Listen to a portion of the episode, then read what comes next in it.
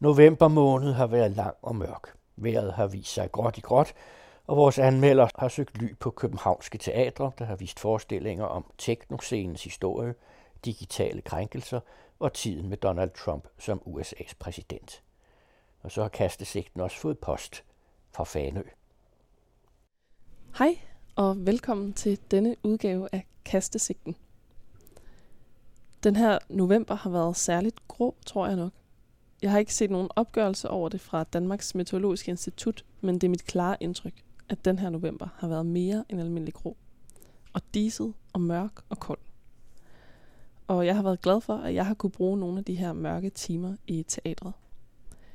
I det her program vil jeg tale om tre forestillinger, der er helt nye på dansk jord. En af dem er oversat fra tysk, de to andre er originale produktioner. De tager alle tre fat i samtiden og spejler noget i vores verden, der for nogle årtier siden kunne have været skrevet som en science fiction. Teknomusikkens udvikling fra 89 til 2019, digitale krænkelser og det at have Donald Trump siddende som præsident i USA. Det sidste er jo nærmest et dystopisk sci-fi scenarie, der er blevet til virkelighed. Men det vender jeg tilbage til. Det første stykke, jeg vil tale om i dag, er forestillingen Klædt af, der spiller på Avenue T. Samme teater, der havde Skam 3 på plakaten i sidste måned, som jeg anmeldte i sidste udgave af Kastesikken. Avenue T har en vision om at skabe relevant samtidsteater for unge, og har for at skabe den her forestilling haft inviteret et ungt kunstnerisk hold til at behandle emnet digitale krænkelser. Og det synes jeg, der er kommet en æstetisk stærk og indsigtsfuld forestilling ud af. Stykket er skrevet af den debuterende dramatiker Sonja Ferdinand og iscenesat af Amanda Linnea Ginman med Sif Hebe Vintersol som ene kvinde på scenen. I forestillingen møder vi Alice, en ung kvinde, hvis virkelighed har ændret sig radikalt, efter at nogen uden hendes vidne har filmet hende have sex til en fest og delt det på Facebook. Det udgangspunkt er blandt andet inspireret af den meget omtalte Umbrella-sag, der udfordrede vores retssystem og sat spørgsmålstegn ved en misogyn digital kultur. Men forestillingen er også skabt ud fra en lang række interviews med unge om deres oplevelser og erfaringer med emnet. Efter eget udsagn er Klædt af det første teaterstykke i verden, der handler om digitale krænkelser. Det overrasker mig, at det ikke er blevet taget op før på scenen, men så meget desto mere kærkomment, at det sker nu. Jeg havde helt ærligt ikke rigtig nogen forventninger til forestillingen. Måske frygtede jeg, at den ville være omklamrende moraliserende eller noget i den retning, men efter det første minut i selskab med Sif Vintersol som pigen Alice i Sofia Ståls enkle, fokuserede scenografi, var jeg bare med. Sonja Ferdinands tekst er indsigtsfuld, empatisk og sigende, uden at overforklare noget. Vi lærer et menneske at kende ved at følge hende i nedturen og med ud på en syret, ufrivillig rejse gennem sin egen hukommelse – et absurd retssystem, uforstående forældre, sensationshungrende journalister og dokumentarfilmsinstruktører og mænd på gaden, der genkender hende fra noget, de har set på nettet. Og selvfølgelig behandler forestillingen nogle moralske spørgsmål, men den formår bare at brede det ud til det grundlæggende eksistentielle og zoome ind på det sårbare og nærværende. Den visuelle side, hvad angår både lys, scenografi og videoteknik, er både knivskarpt formidlende og drømmende abstrakt på én gang. Det er ret imponerende og giver forestillingen en meget sanselig dimension, der fremhæver kontrasterne i den her fortælling om det menneskelige og bløde i det distancerede digitale. Der bliver brugt en del videoprojektion på flere forskellige måder, der alle underbygger stykkets tematikker. Og selvom jeg kan være lidt træt af virkemidlet video i teater, fordi det bliver ret flittigt brugt, så giver det bare rigtig god mening her. Og hvert eneste scenografiske valg virker gennemtænkt og føjer noget til fortællingen. Også lydsiden, som er komponeret af den elektroniske musiker Mike Sheridan, er med til at gøre forestillingen helt støbt, men tager ikke over, hvilket er en rigtig god ting, men får plads, når det giver mening. Selvom forestillingen er inddelt i sekvenser, hvor vi møder Alices omgivelser, som hun præsenterer os for ved at spille de forskellige roller, hun taler med, så fremstår den meget samlet. Overgangene mellem det fysiske, billedlige og sproglige virker ubesværet, lejende og forløsende, Som om der hele tiden lige kommer noget, der manglede. En hel del af den sammenhængskraft må tilskrives Sif Wintersols præstation, der er helt vildt stærk og fyldt med overskud. Hun styrer forestillingens mange skift i tempo, form og energi, samtidig med at hun formår at fremstå sårbar og afklædt. Historien bliver så sikkert fortalt, at der er plads til det usikre. Publikum bliver to gange inddraget i en improvisation, som er lidt risky, men fordi skuespilleren virker meget hjemme i at gribe, hvad der kommer fra publikum, så bliver det bare endnu et eksempel på, at forestillingen Orsif Vintersol kan og vil spille på mange tangenter. Og så er der en gennemgående sans for detaljerne. Den lysende grønne rullekravetrøje, der fanger blikket som det eneste, der lyser op i rummet, og understreger Alices røde hår, der omtales en del, fordi det også bliver en af de ting, man kan google og identificere hende på. The Redhead. Og i en enkelt sekvens med UV-lys bliver trøjen helt neonfarvet, og hendes uskyldige udtryk ændrer karakter. Og det er bare et eksempel på, hvordan alle virkemidlerne viser sig at kunne understøtte fortællingen på flere måder og i mere end et øjeblik. En anden fin detalje er hovedkarakterens navn Alice, der refererer til en vis anden Alice, hvis virkelighed også transcenderer langt ud af hendes egen kontrol. Alice i den her fortælling ryger through the looking glass i den forstand, at hun ryger ind i internettets ukontrollerbare uendelighed og vil blive der for evigt. Der er også flere sekvenser, hvor Alice på scenen fysisk demonstrerer, at hun falder eller svæver, og jeg tænker på Alice, der ryger ned i kaninhullet og når at falde længe, mens hun registrerer det. Jeg synes, forestillingen kommer med mange gode betragtninger om de forskellige forventninger og meninger, der opstår omkring det menneske, der er blevet udsat for en krænkelse. Alice bliver i forestillingen spurgt af en insisterende journalist, om hun virkelig synes, det er retfærdigt, at hendes jævnaldrende, der ikke vidste, hvad de gjorde, er blevet dømt i retten. Alice svarer, at det vist ikke er hendes spor at bedømme, om det er retfærdigt. Og det synes jeg er ret fint. Der bliver forventet en hel masse af hende fra forskellige kanter – at hun skal føle sig som et offer, eller have hævntørst, eller skamme sig. Men Alice er mest bare afmægtig. Hun bliver behandlet som en, der bør have svar og har et ansvar. Både for hændelsen, for dommen og for vurderingen af dommen. Selvom hun er vivlet mere ufrivilligt end nogen anden ind i den historie, der er blevet til en sag. Stykkets slutning står for mig som et smukt billede, der kan tolkes i flere retninger. For mig var den meget åben mens min ledsager havde en mere forløsende og afrundet måde at læse slutningen på. Det kan man jo selv tage ind og se og vurdere. Jeg var virkelig med i den her fortælling, og min ledsager var om muligt endnu mere begejstret end jeg, og beskrev sig selv som fuldstændig blæst bagover af stykket og af Sif Vintersols portrættering. Jeg tror, der er rigtig mange, der vil blive klogere af at se den her forestilling.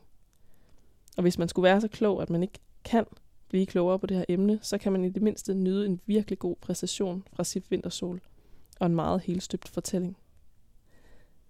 Sif Vintersol er et helt nyt navn for mig, men jeg synes allerede, hun er en stjerne. Jeg vil anbefale alle at tage ind og se klædt af, der spiller frem til den 6. december. Senere samme aften så jeg forestillingen Electronic på sort-hvid – og her var forholdet mellem mine forventninger og min faktiske oplevelse af stykket lidt det omvendte. Scenen er bygget op af en trækonstruktion i teatrets foyer, hvor de to musikere Killjay og Rumpistol står bag DJ-pulten på hver deres hævede podie. Skuespillerne er på gulvet, og publikum sidder på en slags trappe rundt om scenen. Det hele virker meget festivalagtigt og uformelt, og lægger op til, at det vi skal se befinder sig i et grænseland mellem teater og koncert. Tilfældigvis var flere af mine venner i teatret samme aften, og blandt det øvrige publikum havde folk malet sig i ansigtet, som om de skulle til rave. Det hele bidrog for mig til en følelse af at være til fest, og det var en ret god måde at starte teateroplevelsen på. Jeg havde ud fra, hvad jeg havde læst om stykket, forventet en lidt undersøgende performativ teateroplevelse, der nok i min forestilling om forestillingen ville have musikken i fokus. Jeg var klar på at se et stykke, der ligesom klubmiljøet ikke giver ved dørene, men drager os ind i sit lydhav. Men her oplevede jeg stykket være i en helt anden grøft, en nærmest overformidlende og meget guidet tidsrejse fra Berlinmurens fald i 1989 til nu, 30 år med techno. En ven sagde det meget godt bagefter. Det var som at se en hyggelig DR-dokumentar. og det var lidt som at overvære et foredrag om teknoen tilsat musik og personlige fortællinger.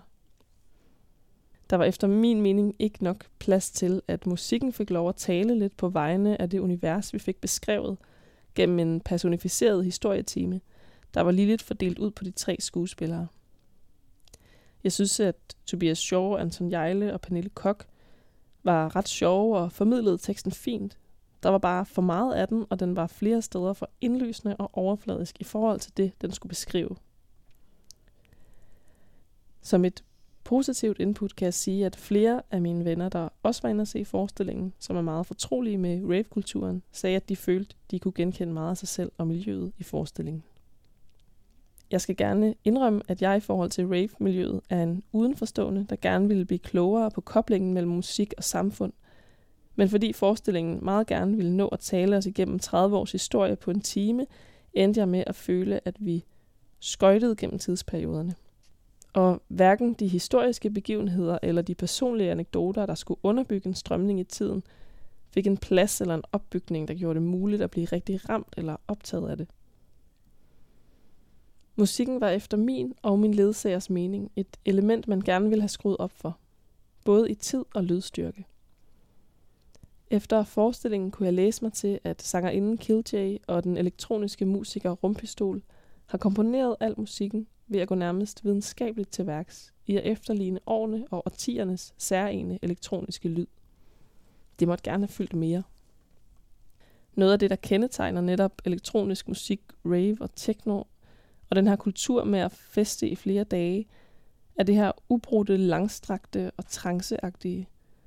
Det, der får lov at vokse stille og roligt og bygge sig op over tid.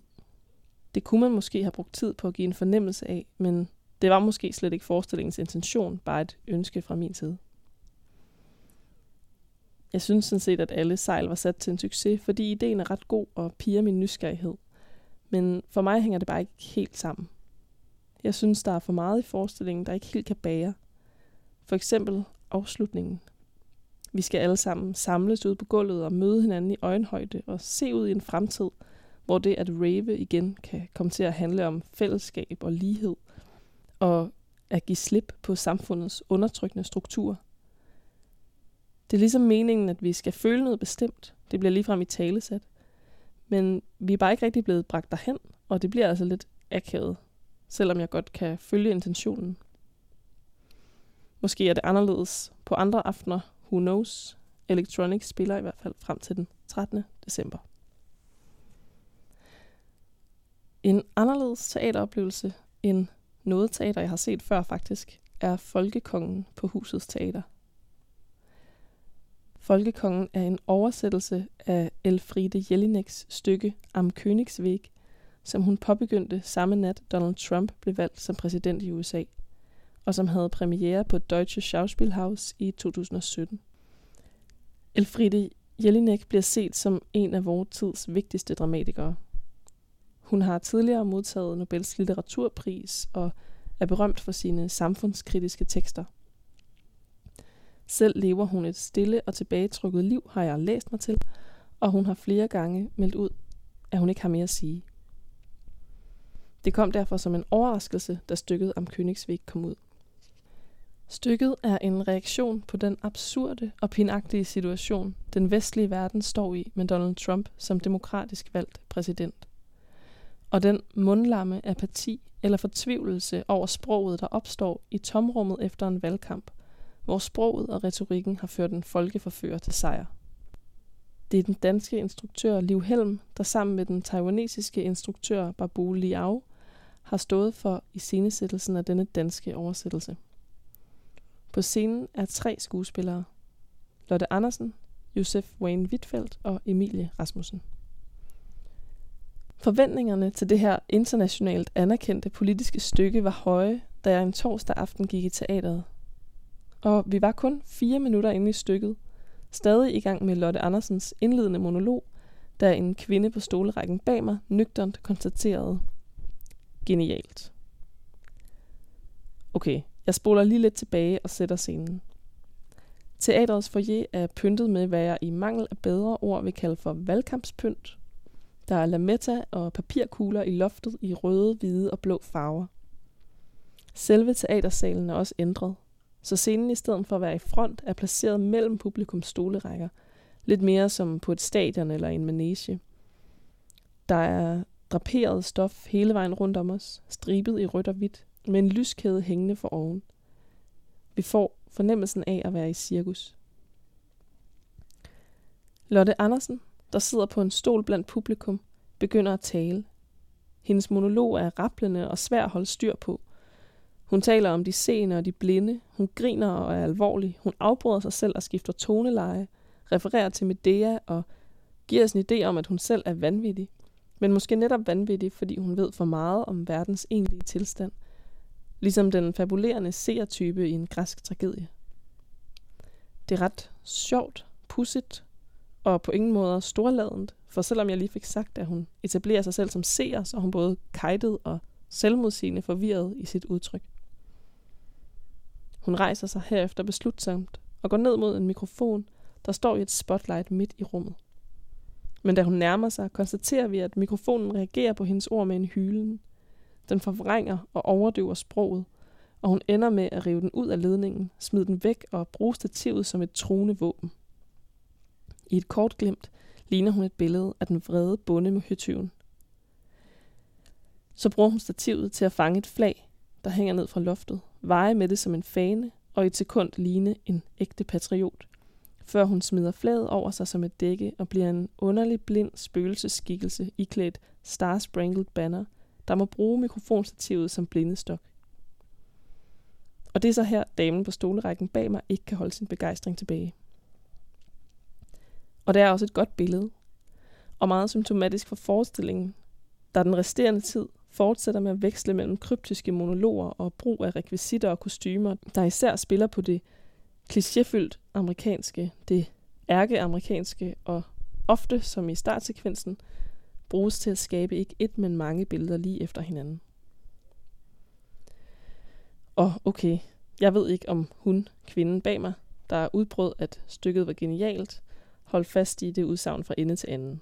Jeg selv havde det i hvert fald mere svingende med min opmærksomhed og sindstemning undervejs i forestillingen, der på en måde delte sig i to, med et meget overdrevet og liret visuelt sprog på den ene side, og en mere gådefuld og næsten indadvendt tekst på den anden. Grundlæggende havde jeg en nysgerrighed på skuespillernes kajtede og rapplende monologer, ligesom jeg var interesseret i billederne og det skabede univers, der vist nok med vilje kammede over og blev mere og mere ekstremt og blandede det absurde med det klichéfyldte. Nogle gange blev jeg dog selv for afkoblet fra teksten, og stod lidt af på de for forudsigelige metaforer i billederne, og der mistede jeg fornemmelsen for stykkets intentioner og energi. En ret god sekvens lige i starten var den noget desillusionerede demonstrant, der behandlede sine papskilte som klodsede objekter, hvis påskrevne ord hun til syneladende ikke rigtig havde noget forhold til, eller andet end et skuldertræk til overs for. Hendes tændte megafon forstærkede kun hendes tøven, inden hun helt droppede at sige noget ind i den. Det, der gjorde sekvensen skæv og fin, var, at hun til sydenladende holdt fast i sin funktion, selvom troen på hendes egne handlinger var forsvundet. I en anden billedsekvens hang en jordklode fra en snor i loftet. Skuespilleren malede den hvid og lod den derefter hænge og pendulere lidt, for til sidst at hoppe op og svinge sig på den ala Miley Cyrus i musikvideoen til Wrecking Ball. Der bliver flere gange refereret til mytologiske tekster som Medea og Bibelens offerlignelse om Abraham og Isak. Til sidst bliver billedet af netop Abraham og Isak brugt til at sige, at folket er klar til at ofre alt, selv deres børn, for kongen. Ret urovækkende. Måske er en af grundene til, at det her med at slå sine børn ihjel er et tema i stykket, at det samfund, der bliver fremstillet, er klar til at ofre både deres sprog, sandheden og deres børns fremtid, hvis de bare kan få lov at bevare deres forestilling om et rigt og overlegent vestligt samfund. Elfriede Jelineks dramatiske tekster er karakteriseret ved, at de overhovedet ingen anvisninger har til, hvem der skal være på scenen, eller hvordan replikkerne skal fordeles. Det er bare en lang strøm af tekst, fyldt med associationer, afbrudte spor, billeder, referencer, indadvendte samtaler med sig selv og observationer af verden udenfor. Det er altså 100% op til instruktøren at finde ud af, hvordan de vil gøre teksten til teater. og gøre den mulig at spille. Og de skriver selv fra Husets Teater i deres pressemeddelelse. Når man overværer et af Jelineks teaterstykker, hvor man accepterer, at man ikke har en chance for at stoppe op og gå tilbage for at prøve at forstå, men i stedet plukke egne betydninger ud af den samlede masse. Det ligger altså i kortene, at sproget ikke festner sig som en lineær fortælling eller utvetydig kommentar. Det kaotiske er en præmis. Tag ind og se Folkekongen med en frisk hjerne. Sørg for at sove godt natten inden, og drik eventuelt en kop kaffe. Du får brug for din koncentrationsevne, hvis du har i sinde at få alle ordene med.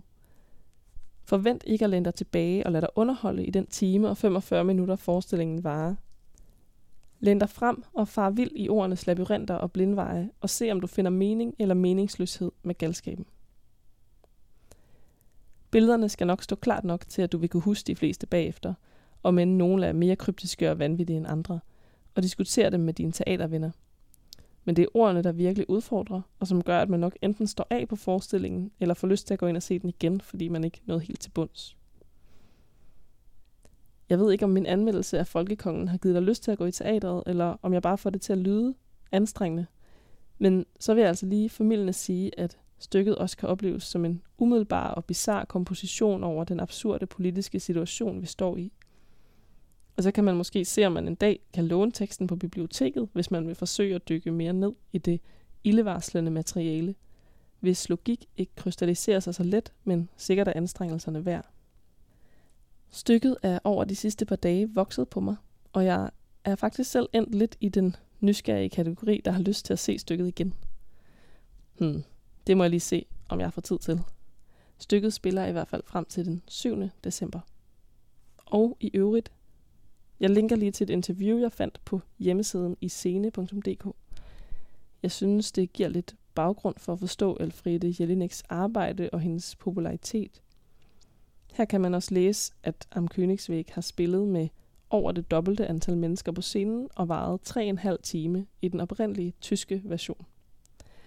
Så selvom vi i en dansk teaterkontekst kan synes, at noget er utilgængeligt og langt, så er det altså bare en light version i forhold til originalen.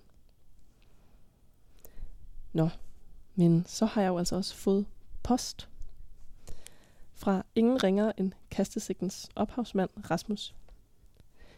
Jeg vil nu åbne konvolutten og dele indholdet med jer. Kære Ingeborg, som aftalt sender jeg her en kærlig vadehavshilsen fra Danmarks vestligste ø-samfund, hvor sæler bliver for venligt til mig, når jeg suser ned til færgen, og Esbjergs imponerende industrihavn lyser og blinker i morgentogen. Den havn er altså ret vild, fyldt med nogle helt uvirkeligt gigantiske offshore-konstruktioner. Egentlig underligt, at der ikke er nogen, så vidt jeg ved i hvert fald, der har brugt stedet som filmlokation. Det hele tager sig meget filmisk ud. Forbi færgen på vej ud i Nordsøen kommer mellemstore fragtskibe tøftende med blot én enkelt mega møllevinge på dækket. Og inde på havnekajen ligger række efter række af tilsvarende vinger, højere end runde tårn. Man er faktisk temmelig svært ved at rumme forestillingen om størrelsen af den færdigbyggede mølle, for slet ikke at forestille sig en helt skov af disse giganter ude på havet. Det hele udfordrer på en meget konkret måde Protagoras gamle udsagn, at mennesket er altings målestok. Og jeg ved ikke, Ingeborg, om du nogensinde har spekuleret over, hvorfor de der møller i det hele taget skal være så store. Men det har jeg engang fået forklaret af fordi, at den energiproduktionskapacitet, en vindmølle har, er ligefrem proportional med det areal, vingerne pløjer igennem. Og hvorfor siger jeg nu det, og hvad har det med teater at gøre? Jo, som du ved, har vi her i Esbjerg lige haft besøg af det kongelige teater, der spillede sidste sæsons succesrige forestilling Stå fast, et stykke baseret på psykologiprofessor Svend Brinkmans bestseller af samme navn. Og disse daglige møder med vindmølleindustrien fik mig til at tænke på dels den plads, som vindmøllen jo har i den europæiske litteraturhistorie. Ja, nogen hævder, at den udgør en væsentlig brik i det første psykologiske portræt af en fiktiv person i vores kultur. Men nok så meget minder det mig om udtrykket, som vist nok bruges, når vi beskriver mennesker, der har et solidt overblik, et stærkt netværk og mange brugbare kompetencer, så siger vi, at det menneske har et stort vingefang. Jeg synes, det er svært at adskille teaterstykket Stå fast fra bogen af samme navn og dermed også den offentlige figur, som Brinkmann er blevet, kvæg hans hyppige optræden i medierne. De irriterende banaliteter, hvor igennem hans angiveligt sobre budskaber præsenteres, som for eksempel i Ekstrabladets interview med ham for en tre ugers tid siden, om at tage nej-hatten på, forurener ligesom ikke bare min forståelse af hans tanker, men hele receptionen af Parken Brinkmann. En mulig måde at opløse de billeder og fordomme på er selvfølgelig at læse bogen, eller bøgerne, stå fast er vist nok den første af tre bøger. Eller måske næstbedst at spørge Brinkmann selv, hvad han egentlig mener, og når man nu er der, om han har været involveret i teaterstykkets tilblivelse, og hvad han så synes om resultatet. Så jeg skrev til Svend og fik hurtigt et venligt svar tilbage. Nej, han havde ikke selv været involveret. Ja, han var meget begejstret for resultatet, og stykket var meget tro mod bogen, og, tilføjede han, måske kunne det være umagen værd, at jeg selv skimmede den. Når man som tingene nu flaskede sig, var jeg dagen efter svaret fra Svend på et heldags akademikerkursus, og jeg benyttede frokostpausen til at spørge dem, der sad omkring mig, om de kendte og eventuelt havde læst Stå fast. Og til min overraskelse havde et solidt flertal af dem læst bogen. Jeg en havde sågar været til Brinkmann foredrag og kunne fortælle, at Brinkmann fortalte, at han 10 år før Stå fast havde udgivet en bog sammen med kollegaen Lene Tankgaard med præcis de samme refleksioner og analyser, som i bestseller den står fast, men den havde ingen taget notits af. Og så sagde min belæste kursuskollegaer, ja, og så begynder han bogen med stoikerne. Det er da lige noget for dig, Rasmus. Den skulle du virkelig til at læse. Ja, hende, der havde været til foredraget, sagde til med, at Brinkmann havde fået hende til at gå i gang med at læse litterære klassikere. Som I kan høre, rottede tingene sig unægteligt lidt sammen. Måske skulle man virkelig læse den der bog. Jeg gik altså på det lokale bibliotek her på Fanø, men bogen kunne jeg desværre ikke finde. Og om det var fordi, at de ikke har den, er mig faktisk lidt uklart. For jeg vidste nemlig ikke rigtigt, hvor jeg skulle se efter den. Og som på stort set alle provinsbiblioteker, er personale en by i Rusland.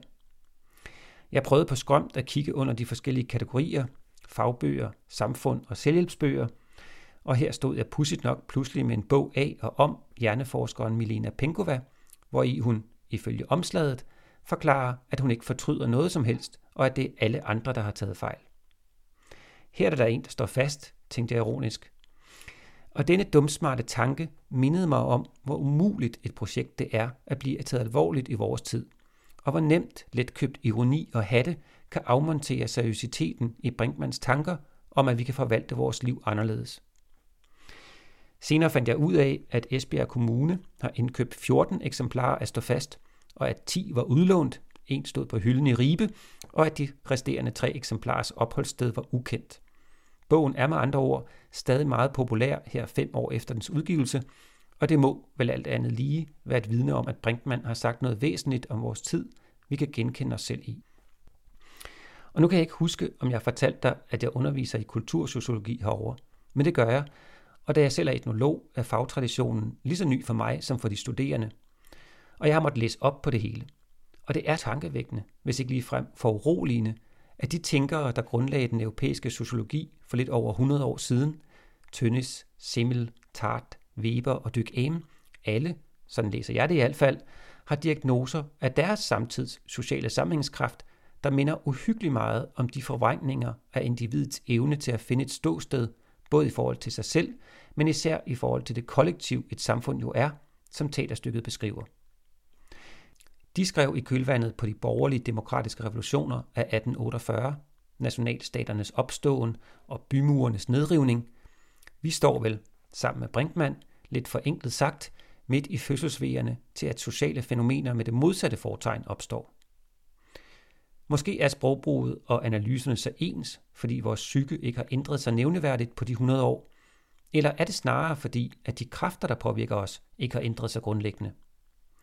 Det har i hvert fald overrasket mig at opdage, hvor kritiske over for kapitalismen disse tænkere i grunden var, og i forlængelse af denne anmeldelse givet mig anledning til at undre mig over, hvordan Svend Brinkmann ser på kapitalismen i et ståfast perspektiv. Det kan være, at hans publikationer giver et bud, men det synes jeg ikke teaterstykket gør. Og der er noget kishotisk over at opfordre individet til at stå fast, hvis der ikke er et fast underlag at stå på. Nu vel, alle disse refleksioner, inden jeg overhovedet havde set stykket, viste sig at være unødige anmelderrekvisitter.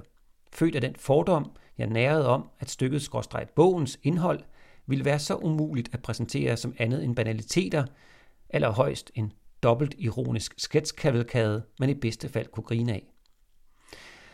Og det var vel i grunden præcis, hvad det var. Blot meget bedre og mere nærværende end mine bange anelser, især på grund af nogle eminente skuespilspræstationer af Mads Rømmer Prolintani, Stine Skrøder Jensen og Maria Rik. Stykket begynder med, at Mads Rømmer Brolintani fortæller publikum, at holdet har lavet sig inspirere af en anekdote fra bogen, nemlig den, hvor Svend Brinkmann til et visionsmøde på Aalborg Universitet foreslår, at man stræber efter at blive et middelmodigt universitet. Der er ingen realisme, bliver vi fortalt, bag den vision, at et lille provinsuniversitet i et lille yndigt land skulle kunne sammenligne sig med denne verdens Harvard og Oxforder. På samme måde med det stykke, vi nu skal se, siger Mads med fornem lurendrejer med mik. Der er jo ingen grund til at forgøjle, at tre skuespillere med en noget skrabet scenografi skulle aspirere efter at være mere end middelmådige. Derefter læser han en mail op, holdet har fået fra Svend, der lyder så lige den mail, jeg selv fik, at jeg måtte spekulere over, hvor tit den er blevet sendt til alle os, der tror, at vi kan slippe for at læse bogen ved at sende Svend en mail. Herefter følger en lang række ikke indbyrdes relaterede små scener, hvor aspekter af det nutidige menneskes restløshed, forventning om øjeblikkelig behovstilfredsstillelse, mangel på social empati, splindret identitetskonstruktion og ikke mindst galopperende selvbevidsthed, der konstant er beskæftiget med at forestille sig, hvad andre forestiller sig, og forholde sig til disse spejlet i spejlet forestillinger. Undervejs var der tekstfragmenter, der mindede mere om Line Knudsen og Ursula Anka Olsen end en psykologiprofessors udvidet læserbrev. Eller også er det netop fordi, at det er tidens løsen. At Line og Ursula bliver til en slags psykologiprofessorer, og sammen med Svend Brinkmann bliver, ja, en slags seismografiske brevkasseredaktører af samtidens diagnosespektrum. Hvilket måske, måske ikke forklarer, at jeg i anmeldelsen af Stå Fast benytter mig af metaforer som vindmøller og ubetjente biblioteker. Under alle omstændigheder, så ligger de fleste af scenerne meget tæt på at være sådan lidt parodierende, absurdistiske revyindslag, der nemt kunne have været slemt utålige at være selskab med. Men de tre skuespillere, og må man formode, som følge af en ret perfekt personinstruktion, begået af duoen Camilla Vargo Brikling og Karina Dikov Lund, fremviste en helt utrolig flot evne og power til at holde sammen på scenerne. Det var stor skuespilskunst. Indimellem var der en del interaktion med publikum. Ja, der var sågar en fællessang på et tidspunkt, hvor en helt udsolgt sal i Esbjergs Musikhus sang med. Og det fungerede fint. Men hvad hensigten var med, at lyset i salen blev tændt under hver anden scene, forstod jeg desværre ikke.